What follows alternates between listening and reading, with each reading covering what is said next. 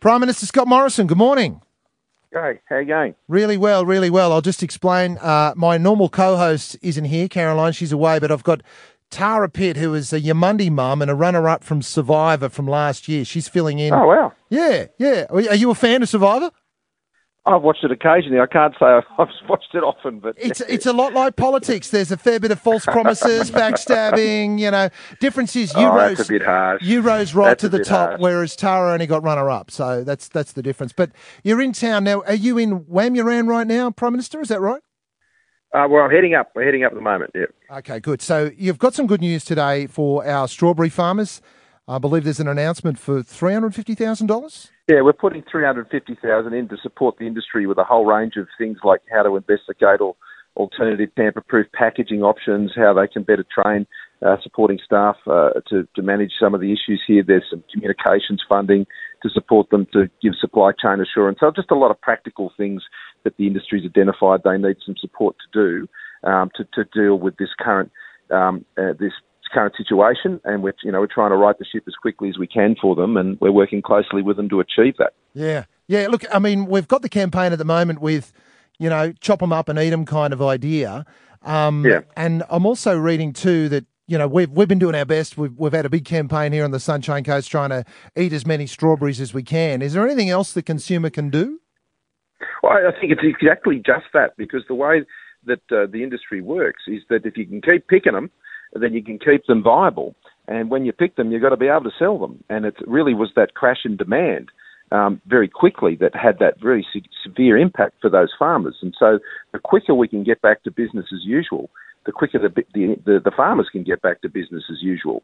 And uh, I think it's been a great reaction. I mean, there were there are all sorts of um, you know, strawberry festivals going on last weekend up in Queensland, uh, particularly around the Sunshine Coast and other places, and I thought that was tremendous.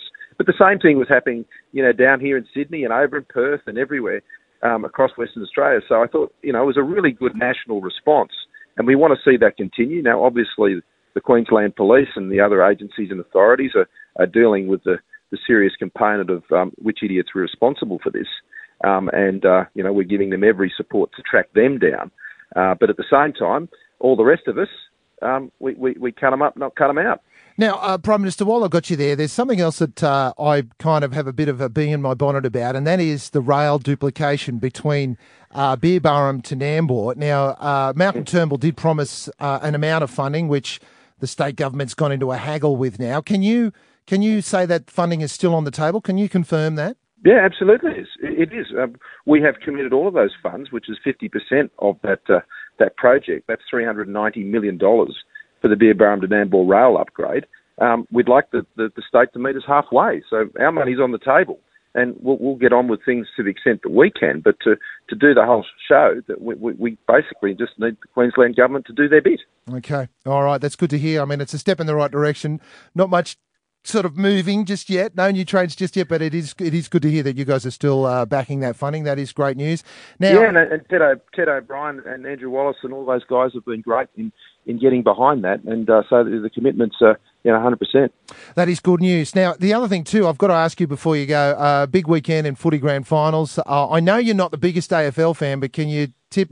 I, I kind of have to go to Collingwood. I've I've got a mad Collingwood friend, and if I If I don't, if I don't go for them, he threatens me. So uh, I, I don't think you have that problem. Can you give us a tip for either code?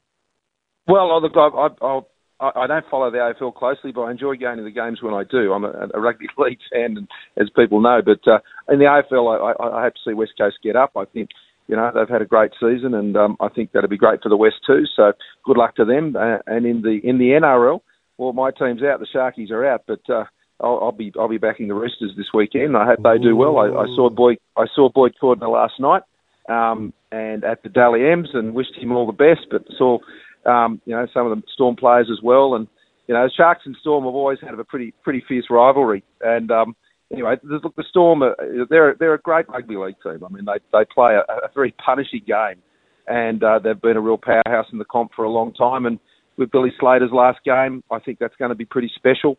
Um, and, uh, you know, it could be Cam's last game as well. Who knows? Well, look, Prime Minister, it was great to talk to you. Thank you so much for uh, coming out and supporting our strawberry farmers. And, uh, mate, uh, very, uh, very happy to see you in town. Thank you for your time. Thanks, Mark. Good to see you. Cheers. When we're there, we get there. Cheers.